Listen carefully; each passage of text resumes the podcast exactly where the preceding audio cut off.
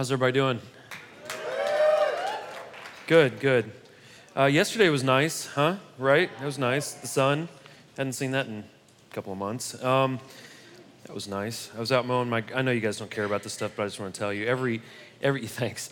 Every year, um, every year I look forward to when I get to mow my yard again, and I'm a very like sometimes I can be a very prideful person, and I refuse to get a riding lawnmower because I live in the suburbs, and I'm like, we don't need riding lawnmowers, and so I have a push mower. And um, every year, the older I get, I look out as I'm mowing. I mowed the front and back of my house the other day, and it looks beautiful and pristine. But I, I look out at all my neighbors who have riding lawnmowers, and every year I find myself getting a little bit more envious of them. And I'm like sweating and dying, and they're just cool as a cucumber and just like enjoying it almost. And uh, I'm like, one day, one day, I'm gonna give in and, and get one of those. But I don't know. There's like this man side of me. I'm like, I'm gonna, I'm gonna push this yard. There was even a time. I remember when we first bought our house. I'm like, I'm gonna get because you know I'm eco-friendly. I'm gonna get one of those like you push it and it's got the blade things. And then my wife's like, Corey, don't be dumb, right? And I'm like, okay. So, uh, you know, at least I have one that has an engine on it, right? So.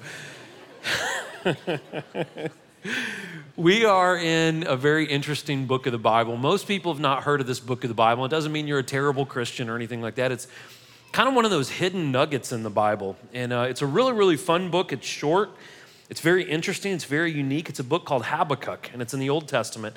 And we did chapter one and a little bit of chapter two last week. And if you have a Bible, it's in the Old Testament and it's the third to the last book before you reach the New Testament. And um, where we started off last week, and if you were here, I, I, I hope you found it interesting.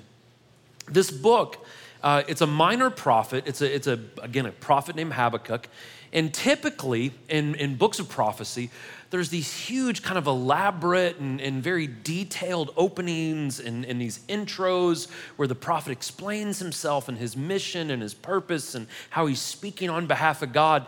Habakkuk doesn't do this he comes right out of the gates in the beginning of this very short book and he says, God, I'm confused, even a little angry. And he says, God, there's all this injustice and there's all this evil, and what are you gonna do about it?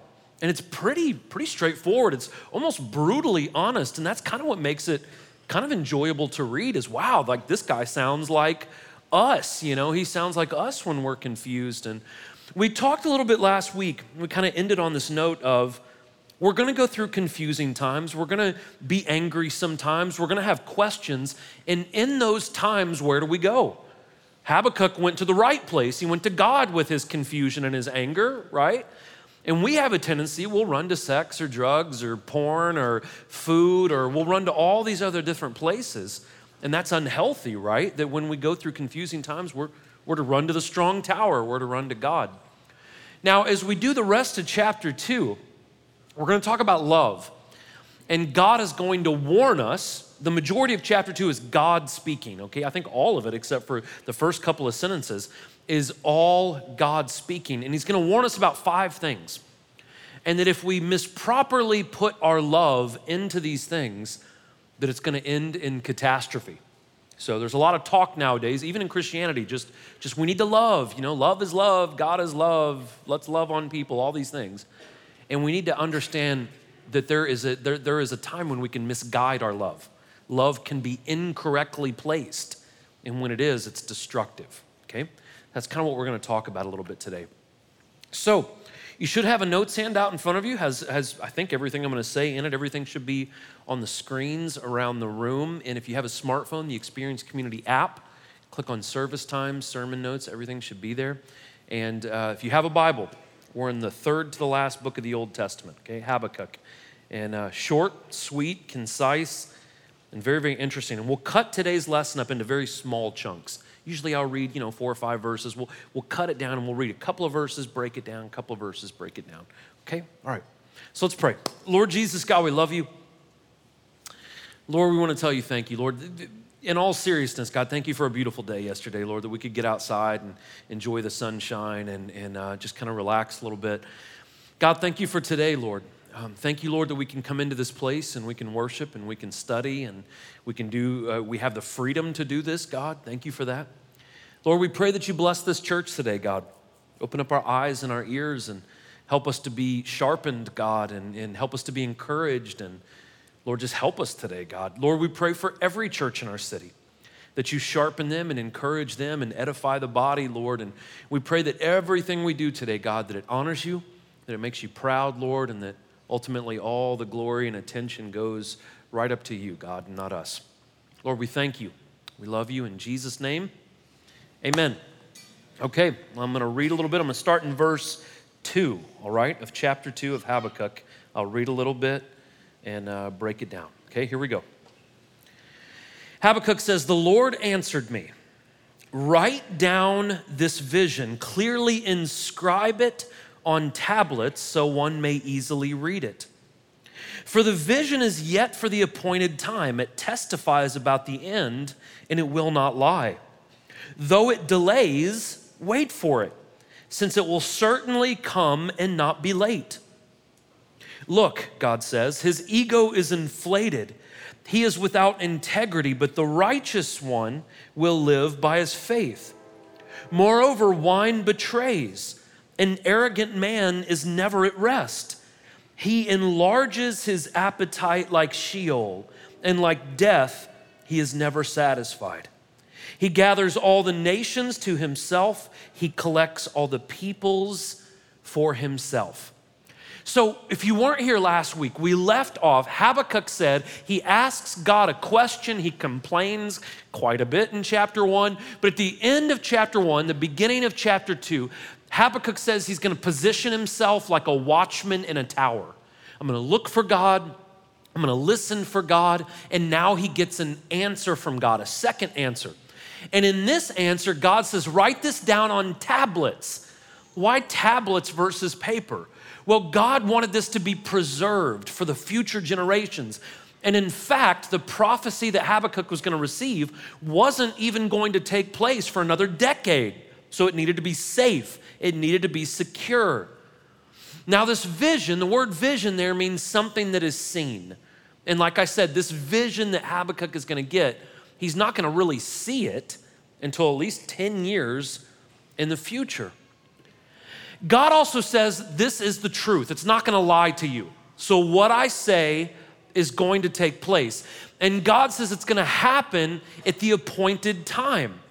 This means that what God says is going to take place is going to happen when God wants it to happen. That's, that's hard for us, and understandably so. I love what God says, though. He says, Look, it's going to be delayed, but it's not going to be late. Sometimes we're like, God, what are you doing? God's like, I'm, I'm doing it on my time, but my time is perfect time. Now we need to understand that, and it's hard for us to understand because we live in a culture that's instantaneous, right? Everything is right now. Well, I ordered that product on Amazon an hour ago. Where is it, right? That's how we are. Now, here's the thing whenever bad things happen to us, whenever evil is going on, another thing we need to remember is this God sees all things. There is no evil that will go unaccounted for. And we need to take some, some comfort in that. We know God sees it, we know God is going to deal with it, and his timing is perfect. God also says, now, if you weren't here last week, Habakkuk is worried because where he lives in the, in the land of Judah, where he lives, there is going to be an evil army that is going to sweep in, the Babylonians, okay? That's what he's concerned about. And God says, Look, even though I'm going to use these evil Babylonians to teach you guys a lesson, they're going to get theirs as well because they're prideful. The source of Babylon's evil comes from pride. C.S. Lewis, right, the great 20th century Christian author, said that he believed pride was the great sin because C.S. Lewis says all sin derives from pride. Now, the result of an inflated ego that God talks about is we have a lack of integrity. Whenever any of us in this room have an inflated sense of self, right? We're just thinking about ourselves, we tend to hurt people. When we're only looking out for ourselves, we leave a path of destruction in our wake, right? We'll lie to people, we'll cheat people, we'll hurt people, we'll manipulate people. We will destroy things, right? And eventually that's going to catch up with us. That's one of the themes of this chapter is our destructive ways will catch up with us. The main theme, though, not just of this chapter, not just of Habakkuk, but really of the one of the main themes of the entire Bible comes from Habakkuk 2:4, where it says that the righteous person will live by faith. Paul quotes this in the book of Romans. And Habakkuk shows us that in times of trouble, in times of darkness, what are we to do? We're to have faith that God loves us, faith that God wants the best for us, faith that God is going to take care of things. So, what do you do when times get hard? You believe. You believe that God is going to come through. Those of you who are older in this room, I'm not talking about old, old, but those of you who've been a Christian for any length of time, we can look back on our Christian walk and it is amazing how faithful God is, right? We look back and see, wow, God, I didn't get it right there, but you knew what you were doing. Look at the outcome. Look at what has happened. Look what you have brought me through. We have to have faith. We have to have faith. Now, God tells us that if we're righteous and we live by faith, we will find contentment, we will be satisfied, we will be taken care of. But those that live unrighteously will never be satisfied. He uses the exa- example of alcoholism, right? That wine betrays us. We think that drinking a lot is going to make us feel good, and it usually gets us into trouble. That arrogance, right? That arrogant people never find rest. These lifestyles never satisfy. And again, those of you who've lived a couple of years in this room, you know exactly what this means. This resonates with you. What happens with sin is this when we let sin into our hearts and into our minds, sin is never satisfied. The devil's appetite is insatiable. He wants to absolutely destroy you.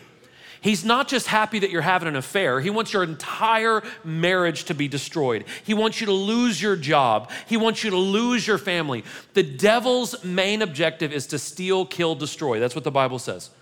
It is an insatiable appetite. And when we think that we can let a little bit of sin in and just kind of compartmentalize it, it doesn't work like that. It gets a hold of you and it contaminates your entire soul, your entire mind, your entire body because the devil and sin have an insatiable appetite, right? That's what God tells us, okay? All right.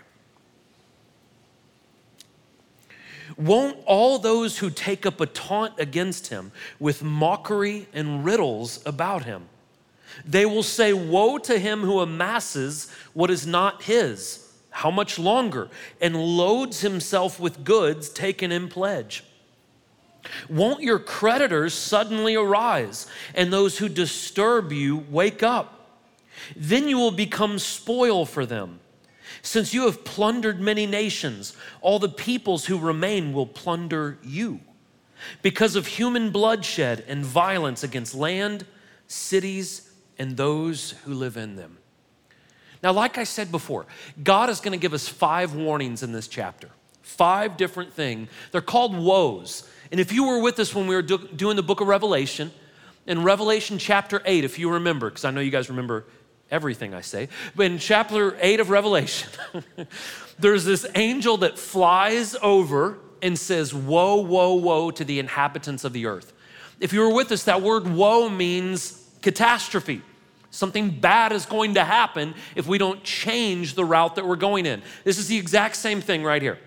Not only is it a warning, he is saying, God is saying to Habakkuk, listen, these arrogant people are going to come in and they're going to dominate, but one day they're going to fall.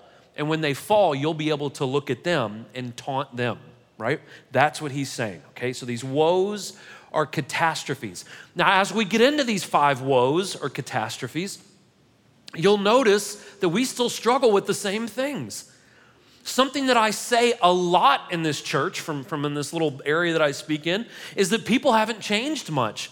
We've been dealing with lust and we've been dealing with greed and we've been dealing with being power hungry, all these things. We've been struggling with this since mankind was created. We just have different ways of doing it.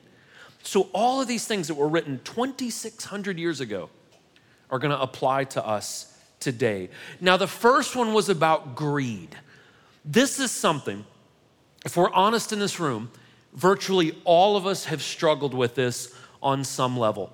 When greed gets a hold of a people, I'm talking about a, a civilization, a culture, it's usually the factor that tears it apart.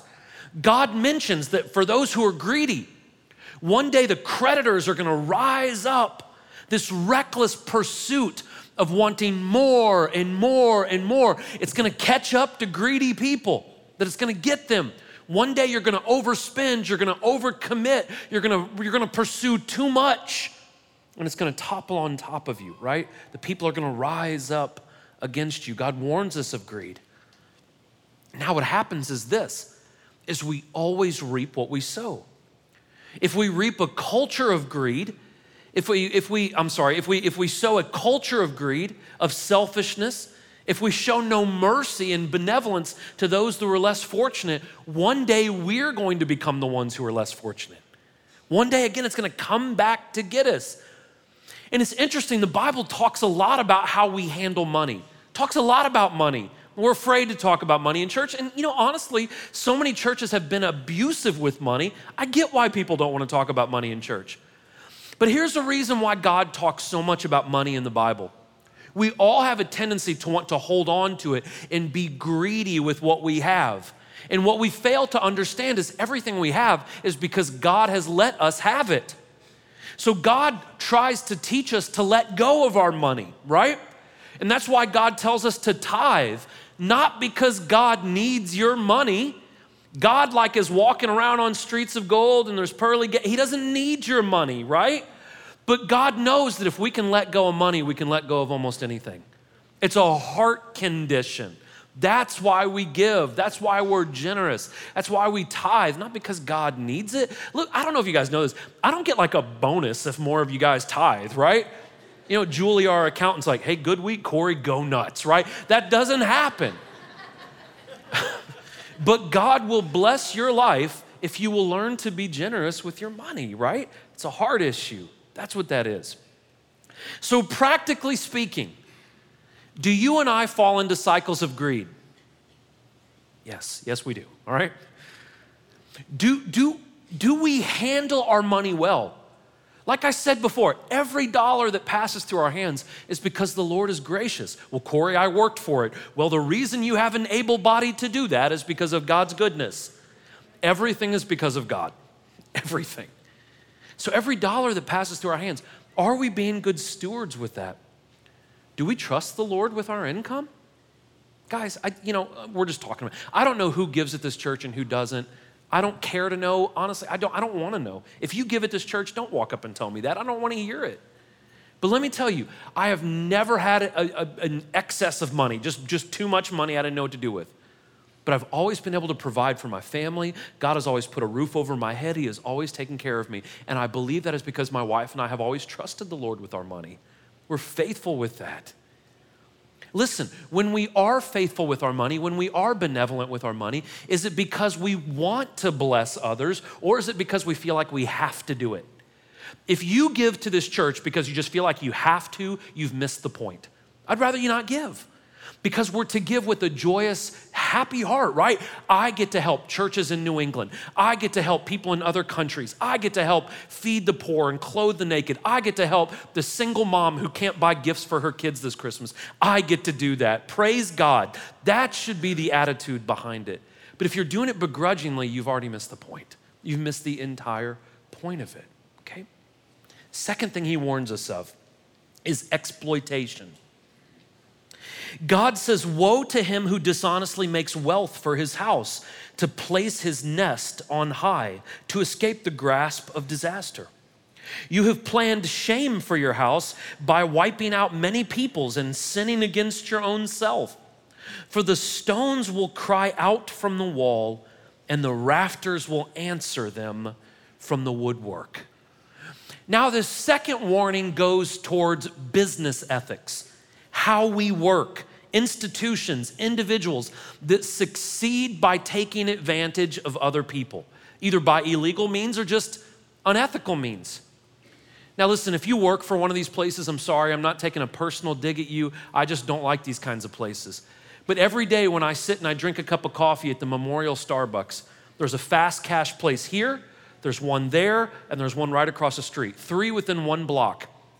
I can't tell you how many people have sat in my office and their lives have been absolutely ruined by places like that. They get into a point of desperation. They walk in there, they sign a bunch of papers because they need to pay their mortgage or whatever the case may be. And they get a 50% interest rate, and within a couple of months, they're ruined. They're wrecked, they're crushed. And I think places like that, I think it's wrong. I can't believe most of them are legal. They take advantage of people in hard situations because of people have made unwise decisions sometimes. There are businesses that take advantage of people's vices. How many people do you know manipulate people in sales and things like that? They have poor business, business ethics. God warns us about that. God even predicts that there will be a backlash to that. He tells Habakkuk, he says, the stones are to cry out, the wood from the rafters are to cry out. One day, the people are to have too much of these oppressive institutions and crooked people that take advantage of them. That not only are the people to rise up in rebellion to this, but that God sees this as well and will ultimately judge these unethical business ethics, right? And how they do business. Now, listen. I know that probably all of you in this room don't own large corporations or aren't CEOs or CFOs or COOs or whatever all the different titles are, right? But I would say the majority of us in this room have a job. And so we need to ask ourselves in our job, are we being ethical? If you're a salesman or saleswoman, are you being ethical? Are you selling a product to maybe someone that doesn't need it? And maybe you know that it'll even hurt them financially. Are there business ethics? Are we being Christ like in the marketplace? Have we supported industries that have done this? And, and how do we combat this? How do we combat poor business ethics and things that just aren't right? What does the Christian do about that? The third thing that God warns us about is violence and a violent culture. God says this he says, Woe to him who builds a city with bloodshed and founds a town with injustice. Is it not from the Lord of armies that the peoples labor only to fuel the fire and countries exhaust themselves for nothing? For the earth will be filled with the knowledge of the Lord's glory as the water covers the sea. Now, Habakkuk was, was worried about war, and God was actually talking about a war. These Babylonians are going to come in, they're going to pillage, they're going to plunder, they're going to kill a lot of people. And God says, Woe to people that do that. Now, listen, there are some Christians that are anti war at all costs. Now, the Bible actually says there's a time for war. In the last hundred years, we've seen that, right? World War II, there was a reason for us to step into that. Even in the 1990s, when, when the Desert Storm War was going on, there was hundreds of thousands of innocent Kurdish people being slaughtered by an evil dictator. We should have stepped into that. It was the right thing for us to do. War should be a mechanism to defend the innocent. It should not be a mechanism to dominate other people, right? That's when it becomes an evil thing. And so here's the thing Whenever a civilization, whenever a culture has an absence of God, the more absent God is from a people, the less valuable people are. Human life becomes cheap in the absence of God. Look at Vietnam, look at Nazi Germany, look at modern day mercy killings. Look in our country, we have riots and human sex trafficking. We have infanticide. We have doctor assisted suicides for the elderly. We abuse people. We have violent crime. So, the less and less that the United States honors God, the more and more human life is going to become cheap. And look at what we watch. Guys, it's no wonder. It's no wonder that human life is cheap. Look at what we watch. Look at what we listen to. Look at what we glorify. We wonder why young women are, are abused and taken advantage of and degraded by men. Well, it's no wonder most of our pop culture music calls them sluts and whores and other words, right? So it's no wonder that men don't know how to treat women. We have a culture that honors degrading women. It's no wonder why so many women are bulimic because we paint this portrait that if a woman is not a size zero, there's something wrong with them. It's no wonder why we treat each other the way we do. We glorify these things. It's no wonder I talked about it last week. When we give our nine year old son a video game where he can beat up an old woman and steal her car and shoot someone in the head, it's no wonder why kids walk into a school and shoot the place up, right? And then we sit back in horror saying, How did this happen? You're the reason why it happened. those video games and the music, and people say that those things don't have an effect. Of course they do.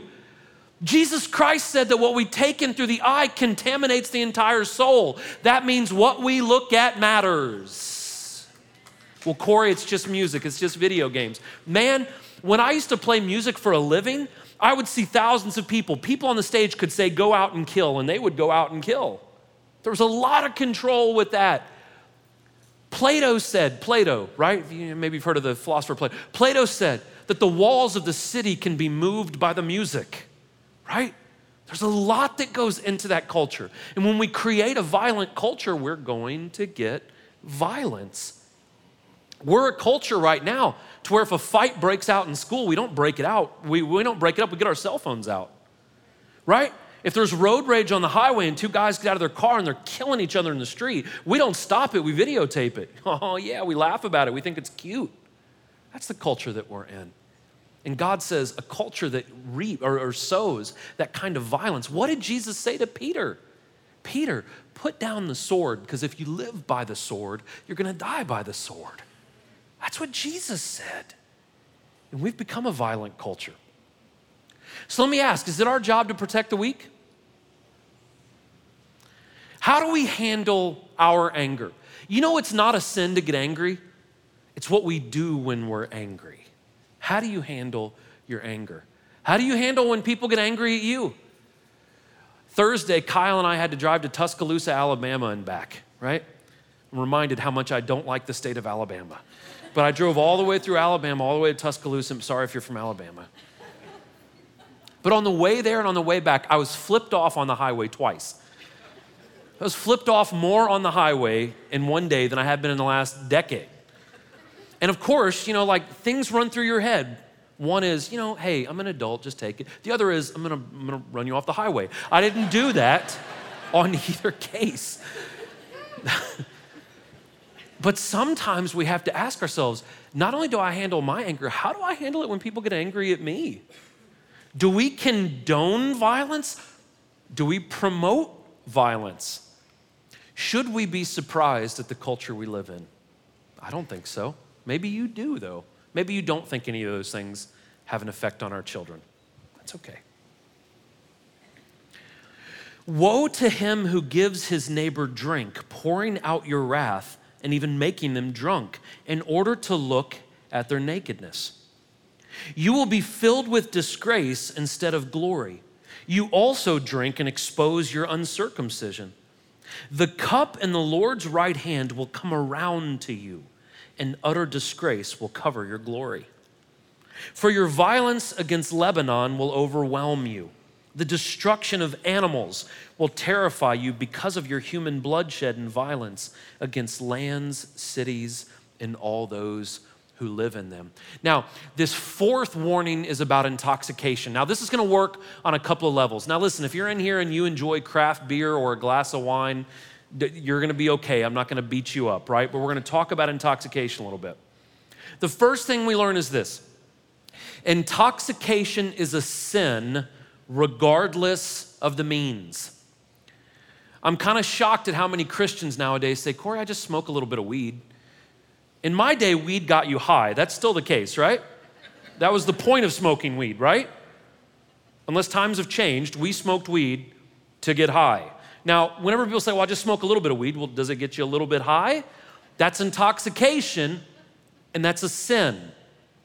Secondly, we learn that getting others intoxicated in order to take advantage of them is something that God will not tolerate. It is very, very evil. Thirdly, we learn that oftentimes intoxication leads to violence. So this is going to hit on a couple of different levels. Now, here's the thing about alcohol. Let's, let's just focus on that for a second. There's a lot of churches that say it is a sin to drink at all. That is not true. I cannot biblically show you that it is a sin to drink alcohol. Drinking is not a sin. But we have to look at why people drink we must also take into account some of us have addictive personalities. It's me. Whatever I do, I typically do it too much. So I know that I need to stay away from alcohol because, quite frankly, I don't handle alcohol very well. So I don't drink. My wife doesn't drink. Some of you also need to take into account that some of you have alcoholism in your family tree. And if that's the case, I advise you stay away from it because you have it in your genes to be an alcoholic. And I advise just not messing with it. Now, again, drinking is not a sin. But if you choose to do this, one has to be mature because whenever sobriety is compromised, Satan comes right in and does a lot of destruction. Look at what Peter says. He says, Be sober minded because your adversary, the devil, is walking around like a lion looking to devour you. How many stories have you heard? I've heard a ton. A young lady had too much to drink. She was at a party, woke up, and some awful things were taking place because the guard was let down. And there are evil people out there, folks. So we must be careful. We live in a very self indulgent world. And in a very self indulgent world, the Christian must be disciplined.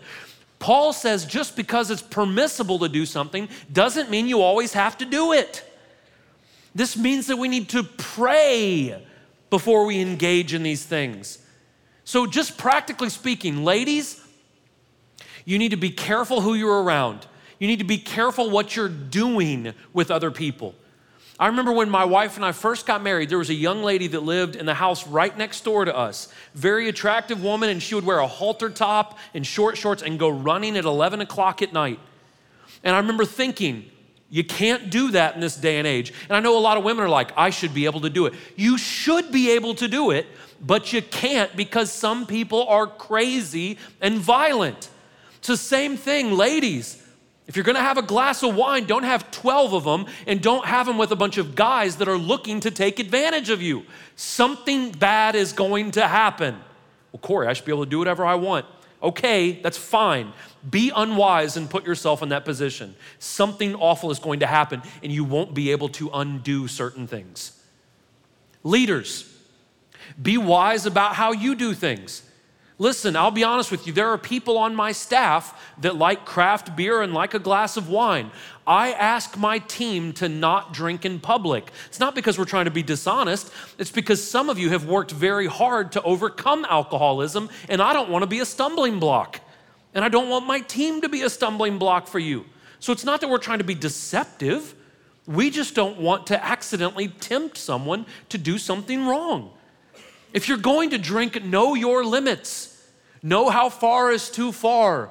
Be wise about these things. Paul says this let us not sleep as others do, let us be awake and be sober. Look at this. For those who sleep, sleep at night. Those who get drunk, get drunk at night. But look at what he says We're not people of the night, we are people of the day. So be sober, be sober. Put on faith and love, put on the hope for salvation. That's what we're called to do. So, practically speaking, do we use wisdom and discernment when it comes to drinking? If you drink, I want you to ask yourself, why do you do it? If you genuinely love the taste of a craft beer or a fine wine, there is absolutely nothing wrong with that. If you're drinking 24 PBRs a night, there's probably an issue, right? Because that stuff tastes like urine, right? So there's probably a heart issue there maybe a taste issue as well. Besides alcohol, though, what intoxicates us? It doesn't have to just be alcohol. Some of us are intoxicated by food, by gluttony, by overconsumption. What intoxicates us? Do we lose control to these things? Does it compromise our sobriety? Do you and I understand why God wants us in a clear mind? Because whenever our mind is not clear, that's when the devil comes in. That's when bad things happen. That's why drugs are wrong. That's why overconsumption of alcohol is wrong, because it compromises our mind, okay? And God doesn't want our mind compromised. Last part. Habakkuk says, What is a carved idol after its craftsman carves it? It is only a cast image, a teacher of lies. For the one who crafts its shape trusts in it and makes idols that can't speak. Woe to him who says to wood, Wake up, or to a mute stone, Come alive. Can it teach? Look, it may be plated with gold and silver, yet there is no breath in it at all. But the Lord is in his holy temple. let the whole earth be silent in his presence. So, the first commandment in Exodus 20 says not to put any other gods above the true God. Now, just for clarity, I'm going to get a little offensive here for a second. Just for clarity, there are no other gods. There's no competing gods in the cosmos with the true God. There's only one God. All other gods, lowercase g, are things that we've manufactured in our minds. In fact, Paul takes it a step further. Paul says that all these things we manufacture in our minds, these other gods, are actually demonic influence. This is where it gets offensive.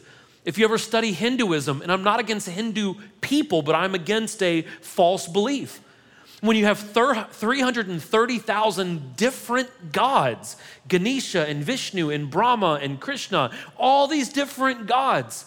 Paul says those aren't other gods. That is demonic influence on confused people. And we need to stay away from those things. Those things are not to be messed with, right? That's dangerous, evil stuff. Now, in the United States, we don't typically see a lot of that, right? You don't go to someone's house to eat dinner and they have like a carved idol in the corner and they're like, hey, that's our God, Bobby. We pray to him before we eat. That kind of stuff doesn't happen a lot. If it does, don't eat that food, right? Now, we brought some Clif bars. We're just going to stick with this. We don't see. We don't see that kind of idolatry a lot in the United States. What we do see is we see the worship of houses, the worship of cars or phones or the worship of televisions or jobs, or we see that kind of idolatry. And Habakkuk kind of pokes fun at this. He says, Man, you can make it, you can even cover it with gold and silver, but it doesn't talk, it doesn't breathe. What good is it for, right? The idea, Habakkuk is saying, the idea that something we can make brings us salvation or contentment, that's foolish. That's craziness, but how often do we do it? If I can just get that TV, if I can just get that car, if I can just get that house, I'll be content. Habakkuk says that's ridiculous. Nothing brings contentment except for the one God. Habakkuk also wanted to balance the idea of this kind of dead wood and stone compared to the true God. Habakkuk said, You guys make these idols. Let's just take TVs, for instance, right? We'll kill old ladies to get to the cheap ones during Black Friday or whatever, right? So we'll do this. We'll hang it on a wall and it'll collect dust. Habakkuk says, Why that idol is collecting dust, the true God sits on a throne in heaven. You're worshiping this thing that is dead, and the living God is right there. Now, here's the deal, guys. Let's balance this. Nothing wrong with you guys having a nice TV driving a nice car, having a nice house. There's nothing wrong with you making money or being successful. The problem with a lot of us is is we focus so much time, money and energy on things that should be below God that we inadvertently put them above God. That becomes a God above the true God. That becomes idol worship and that is breaking the first commandment. It's a sin. And sometimes we don't mean to do it but we just put so much love and adoration into things that they creep their way up the priority list to the top. And we realize, wow, I have made something a God in my life. What it is, is it's misguided love. It's misguided love. We often say, even in the Christian world, right? We say these things a lot. Well, you know, we have all these programs at church. We teach whole books of the Bible. We do all these things, community service projects. We want to focus on good theology. And a lot of people say, well, Corey, just God is love, right? God is love. Love is love. I love love. We just need to love on people, Corey. But if you don't understand the proper de- definition of love, that can go all kinds of crazy ways and can actually become quite destructive. Well, Corey, I don't discipline my kids because I love them. Well, Jesus said he disciplines us because he loves us. Sometimes we have to hear the hard things because true love has discipline. True love has judgment. Corey, we're not supposed to judge. Matthew 7 2, right? No, no, no. It says that we're not to judge unless we are able to be judged by the same standard. Your life is full of judgments all the time. We're to have righteous judgment. Love is supposed to be properly placed. We have to have a definition of what godly love is. But some of us have fallen in love but we've fallen in love with the wrong things. The Bible says, For the love of money is the root of all evil. Money is not the root of all evil, it's misguided love that is the root of all evil. It's the love of money, it's the love of success, it's the love of violence. Well, Corey, we don't love violent. Go on Netflix and just skim through the movies, right? We do love violence. We love dark things. We love confrontation. We love fights. We love carnage and wreckage and bloodshed. We love it. Intoxication. Whole nation right now that thinks marijuana is just God's gift to humanity, right?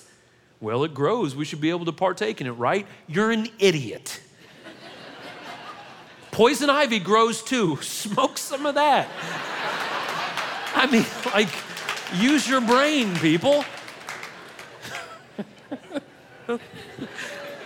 Let's move on here, right? Yeah, there we go. I got 10 minutes to recover from this. All right. So, what we have done though is we throw around the word love so loosely that God is warning us in Habakkuk chapter 2 that misguided love is going to love people straight to hell. It's going to take us in the wrong direction. God warns us of misguided love because improper love leads to destruction. Well, I just fell in love with the woman next to me at work. Well, you're married to another woman. That's misguided. That's not okay. It's going to tear apart your family, it's going to tear apart your children, it's going to wreck things, it's going to leave destruction. It's misguided. That's why the Bible says don't follow your heart, because your heart will lie to you, it will mislead you. Well, I just fell in love with this. You're not supposed to fall in love with that. It's misguided and misguided love hurts people. The products of these five woes that we talked about is catastrophe. It will come up short, it will come back to get you. That's why we have to make sure our love is in the proper priority. Look, I love old cars. I love old cars. I don't love old cars as much as God, my wife, my children, my church. Cars is way down here. I love them, they're cool but it's way down on the list. Got to keep those things in priorities. I love my job. I do. I love my job. 90% of the time, I love my job. you may love your job, but I don't love it more than my family. They're going to get the best of me. This is going to get the second best of me, right? We have to put things in the proper order because if our love is misguided, it's going to destroy us. It's going to destroy us, okay? Here's what I want to ask of you today, okay? If you decide to take communion today, I just want to focus on this for a second. Everyone is welcome to take communion. There are communion stations all around the church. You're welcome to go get that. You can go back to your seat. Kyle will play a song. And in that time, listen, I would, I'm going to ask you to do a favor for me. Is you're holding the elements, the, the body and blood of Jesus, the wine and the bread. Why don't you ask God and, and be sincere? God, have I put something above you? Maybe if you can't think right now that you have, but maybe kind of accidentally other things in your life have crept up above God. It may be even things that are good things. Your spouse may have crept up above God. Now, I want you to love your spouse. I don't want you to love your spouse more than God. You can't properly love your spouse unless God is first. So maybe even good things have crept up above God. But what I want you to do today is honestly ask God, sincerely ask God, God, have I put something else in front of you? And if you have, you just need to say, God, forgive me. I'm going to put things in the proper order. Jesus said, Seek first the kingdom of God, and everything else will be worked out for you. Everything else just kind of naturally finds its way into the proper space if we will just put God first. If you're in here and you are not a Christian, Dave is up here to my right, your left. If you have any questions for him, if you're just curious, please come talk to Dave. There will also be men and women on both sides of the stage if you need prayer for anything, okay? I love you guys. Make sure your love is in the right direction, okay? Let's pray. Lord Jesus, God, we love you. We love you so much. Father, Lord, if we've put anything above you, God, please forgive us. Give us the wisdom, God, to just examine our hearts and to, to trust you. And Lord, give us the courage to put things in the proper order. We know and we believe, God, that if we seek you first, if we love you first, God, all the other things are going to line up. We believe that. Jesus, bless my friends in this room, bless my brothers and sisters. Keep us safe, God. Direct us, guide us, give us wisdom, Lord Jesus, until we meet together, meet together again, Lord. We love you, and we pray all these things in Jesus' name. Amen. You guys are welcome to help yourself. Thank you so much, guys.